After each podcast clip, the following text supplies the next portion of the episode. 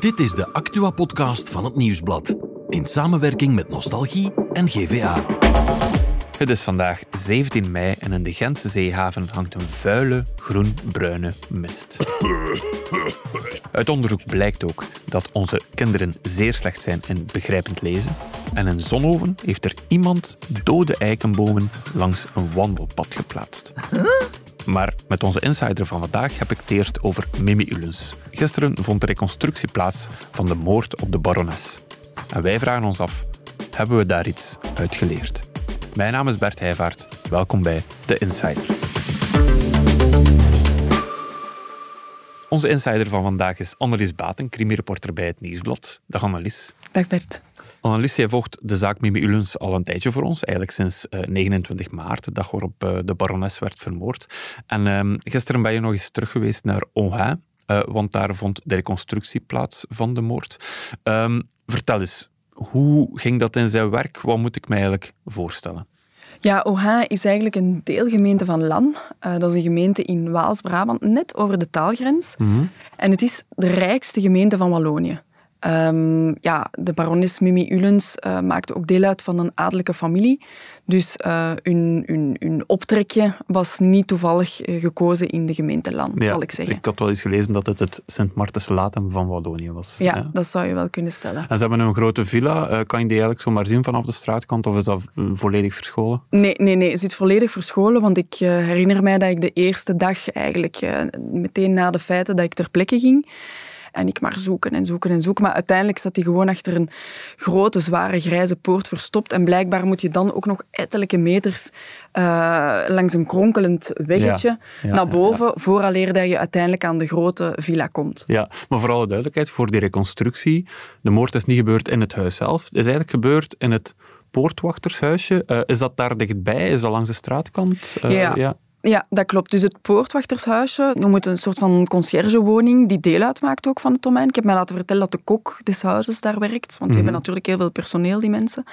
Ja, dus het is daar gebeurd en dat, is, dat ligt eigenlijk vlak aan het domein. Dus net voordat je de grote grijze poort hebt om het domein binnen te rijden, daar ligt het huisje. En het is eigenlijk eventjes voorbij dat huisje dat uiteindelijk uh, Mimi Ullens uh, is doodgeschoten. Ja, ja, ja, want hoe, hoe is die moord gebeurd? Misschien moeten we dat nog even recapituleren. Uh, ze is daar vermoord aan het poortwachtershuisje, maar door wie? Uh, zij is vermoord door haar stiefzoon, mm-hmm. Nicola Ulens, uh, 57 jaar oud. Hij is de jongste zoon van baron Guy Ulens, dus uh, ja, de man van Mimi. Ja. Um, maar Mimi is zijn stiefmoeder, want dat is de tweede vrouw van de baron. En um, ja, Nicola is toch een beetje zo, een beetje een excentriek figuur. Um, hij is ex-agent uh, van de staatsveiligheid, ja. dus daar heeft hij een tijdje gewerkt. Ik heb toen uh, kunnen spreken ook met ex-collega's van hem. Mm-hmm. Die zeiden van, kijk, uh, Nicola, dat was een heel intelligent man. Maar ook wel, er zat ook wel wat show bij. En dat is iets wat je bij staatsveiligheid eigenlijk best best niet hebt. Niet ja. hebt ja. hè, want discretie boven alles. En hij pakte er blijkbaar ook graag mee uit dat hij eigenlijk geld niet nodig had. Hè, want hij, had, uh, hij, had, hij kwam papa. uit een ja. rijk nest en een rijke papa. Dus dat had hij niet nodig.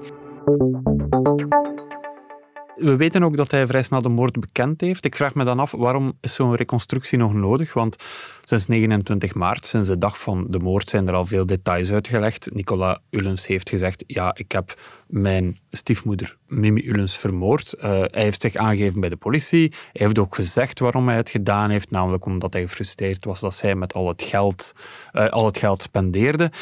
Dan vraag ik me af, waarom dan nog al die moeite doen om die reconstructie eigenlijk nog op te zetten? Ja, nu, een reconstructie volgt er sowieso altijd, maar het is Hmm. inderdaad zo dat de ene reconstructie de andere niet is. Soms zijn er feiten helemaal nog niet zo duidelijk. Hier in dit geval is het feitelijke stukje over de, de moord zelf wel min of meer duidelijk, denk Mhm. ik.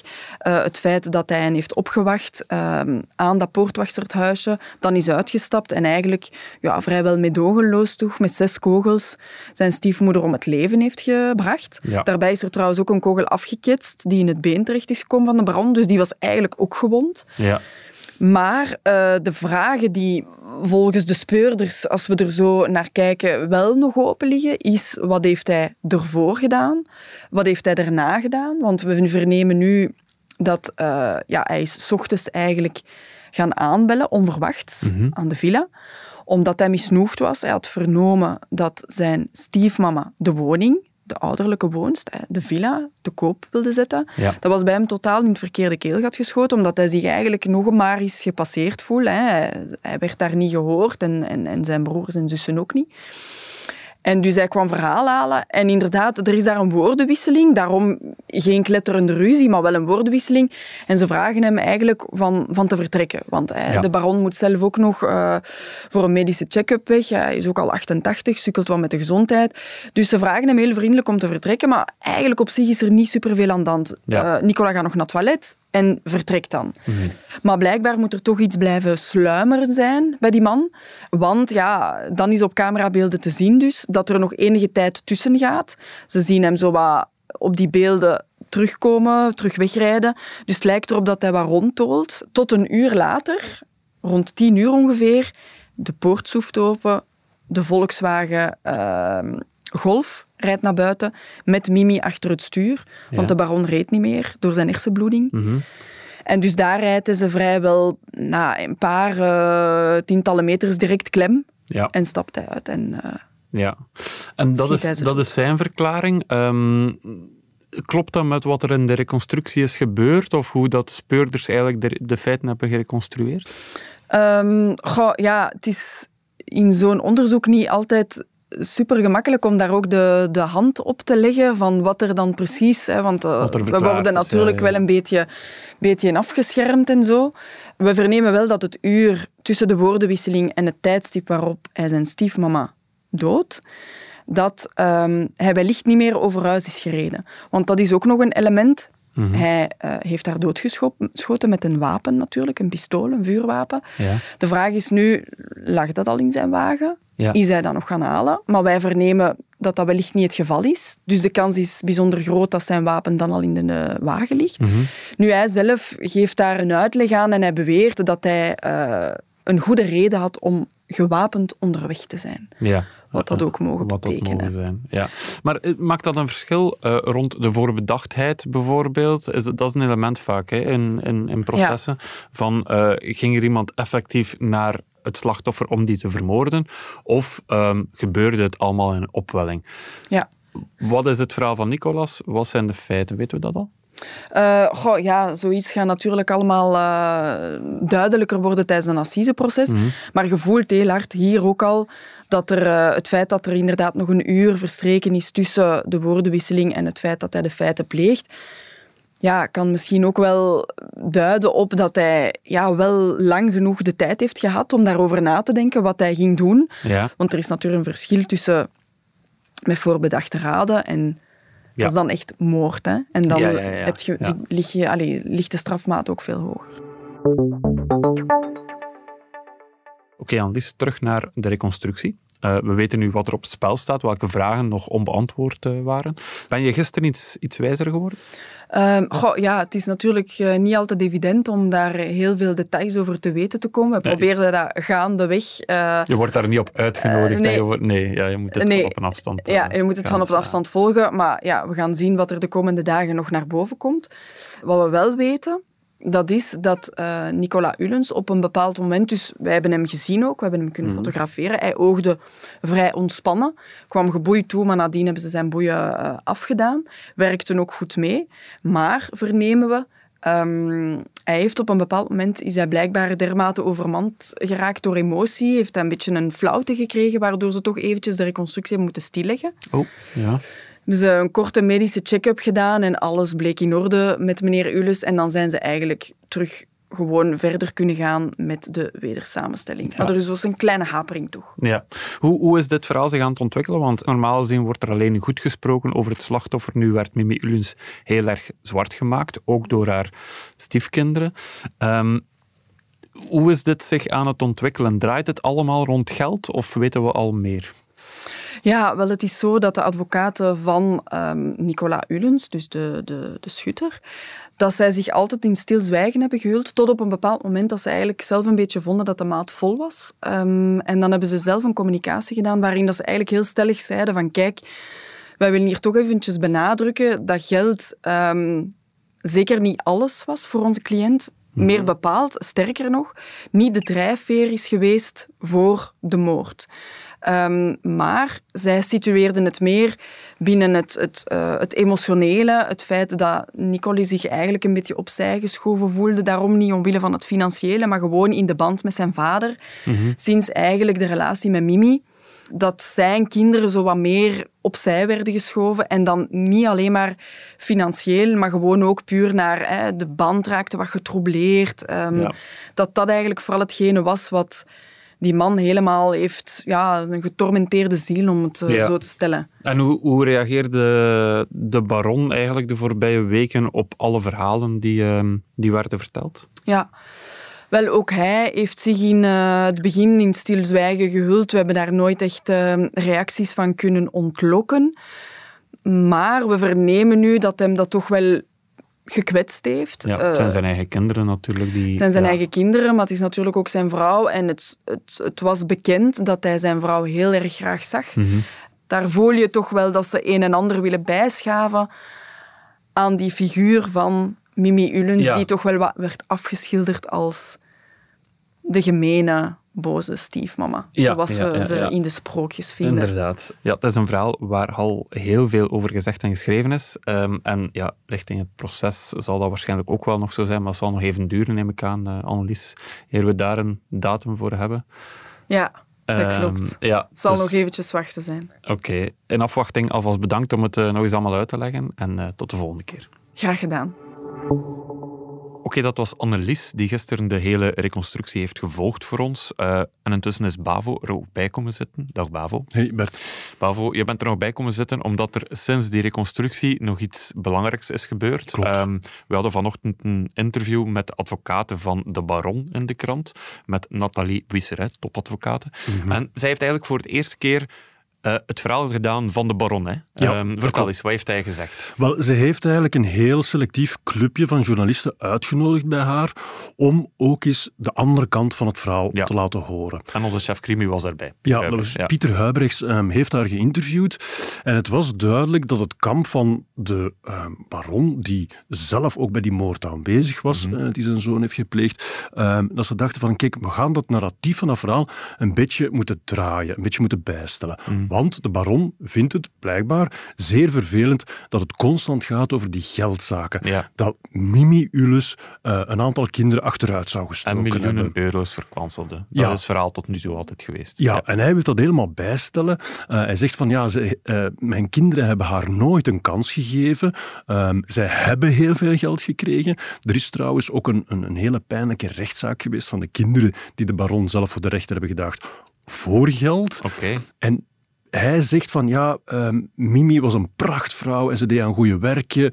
Um, en ze heeft geprobeerd echt om die familie samen te houden. En het ligt echt niet aan haar. Um, zij treft hier geen schuld. Ja. Eh, Dus de baron staat echt wel lijnrecht tegenover zijn kinderen. Ja, zijn zoon heeft natuurlijk zijn vrouw vermoord. Uh, dat is niet uh, onbegrijpelijk, maar um, dat zijn echt wel twee kampen. Wat ik mij dan altijd afvraag is, waarom wordt die strijd zo hard in de media gevoerd? Het probleem is, dat is natuurlijk een high-profile zaak. Hmm. Alles komt daarin samen. Een familie met blauw bloed, veel geld, een stiefmoeder enzovoort. Dus er komen veel verhalen naar buiten.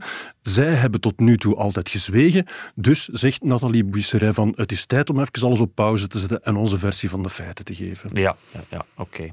Okay. Um, helaas zullen het altijd twee kampen blijven, denk mm -hmm. ik dan. Ja, wat juist het verhaal was, dat zullen we misschien pas echt weten op het moment van het proces. Ja. Maar dat is nog even wachten tot dan. Ja, klopt. Bavo, er is natuurlijk ook nog ander nieuws vandaag. En uh, laten we beginnen bij mij in de buurt. Ik woon in Gent. Ja. En als ik dan um, via de expressweg naar hier rijd, naar Linkeroever, dan zie ik de voorbije dagen zo echt een heel vettige, dikke mist hangen in de Gentse haven. Mm -hmm. En ja, de bewoners maken zich daar uh, zorgen over. Ja. ja. absoluut. En we zijn dan ook ter plaatse geweest en we zijn gaan spreken met die mensen. Dus wat is er aan de hand? Uh, al een aantal dagen hangt daar een zwavelwolk. En volgens bewoners is die echt bruin, groen en krijgen ze er tranende ogen van en moeten ze ervan hoesten. Gezond kan dat toch niet zijn? Nee, er is er zelfs ene die zegt van ja, de honden stoppen niet met blaffen, wij stoppen niet met hoesten. En van waar komt die nu eigenlijk, die wolk? Wel, dus ehm, het is heel duidelijk waar dat die vandaan komt. Die komt van ArcelorMittal. Hè, daar bij Staalbedrijf, groot staalbedrijf in Ja. Eemshaven. Ja, klopt. En ehm, dus daar zijn ze bezig bij het productieproces. Moet dat- moeten er een aantal stoffen ontzwaveld worden. En die ontzwavelingsmachine wordt vervangen. Dus had ArcelorMittal alle omwonenden verwittigd van opgepast, er kan wat, en het is echt wel een eufemisme, wat visuele hinder zijn. Een Ja. beetje visuele hinder. Ja. Ja, waar je ook van moet hoesten en waar je ogen van gaan tranen. Ja, absoluut. En ArcelorMittal heeft die communicatie echt al moeten bijstellen van ja, inderdaad, ehm, het pakt op de luchtwegen ook. Ehm, nu, zwavel, dat klinkt als iets heel giftig. We zijn dan Ja. ook naar een expert geweest en gevraagd van ja, hoe zit dat nu? En die man zei van ja, vanaf als dat je het kunt zien en je voelt het in je keel, dan is er echt wel een probleem. Bij kortzonnige blootstelling, bij gezonde mensen gaat het meevallen, maar wie astma heeft of ademhalingsprobleem of ouder is, die ziet echt wel af. Oké, eh, ja, wordt waarschijnlijk ook wel opgevolgd en hopelijk eh, gaat die wolk zeer snel weg voor de omwonenden. Absoluut. Ehm, daarnaast is er ook nog een dramatisch leesonderzoek vrijgegeven, ehm, waarvan vandaag de resultaten bekend zijn. Mhm. Vertel eens. Wel ja, dus dat gaat over de Pearls-test. Ja. daarin meet ze over eh, heel de wereld ehm, hoe goed kinderen zijn in begrijpend lezen. Mhm. En het zijn echt dramatische resultaten voor België. En in 2006 waren we echt nog wereldtop en nu bengelen we daar ergens onderaan. Allee, onder ons is enkel nog zo Oman en Oezbekistan. Het is echt, echt slecht. Ongelooflijk dat dat zo snel bergaf kan gaan. Eh werk aan de winkel in het onderwijs, eh, denk ik dan. Zeker en vast. Ja, en ehm, in de intro hadden we het nog over een wandelpad in het schone Zonhoven. Wat is daar aan de hand, Bavo? Ja, in Zonhoven is er een wandelpad en hebben ze een aantal bomen aangeplant. Ja. En die kruin ziet er heel raar uit. En als je er beter naar kijkt, dan blijken dat geen kruinen te zijn, maar wortels. Dus ze hebben die bomen gewoon omgekeerd in de grond gestoken. Oei. Ja. dus ze leven niet voor alle duidelijkheid. Nee, ze hebben gewoon dode bomen op zijn kop eh, langs dat wandelpad Waarom zou je dat doen? Wel, uiteraard is, het, ehm, is dat geen vergissing en ze wisten heel goed waar ze mee bezig waren. Er waren bomen, eh, dode bomen uit een, eh, een aangrenzend natuurgebied en ze hebben die omgekeerd in de grond gestoken als, ehm, ja, als stunt eigenlijk, als kunstwerk. En gewoon om te kijken van, het zijn echt hele dikke bomen, van hoe gaat dat verweren, uitdrogen enzovoort. Het is heel grappig om te zien. Oké. ehm, ik kijk zeker eens op de site van het Nieuwsblad om te zien hoe dat eruit ziet. Moet je Bavo, doen. bedankt. En tot volgende week, want morgen en overmorgen nemen wij een verlengd weekend. Dus het zal volgende week maandag zijn, een nieuwe Insider. Kunnen we samen naar Zonhoven? Dat kan.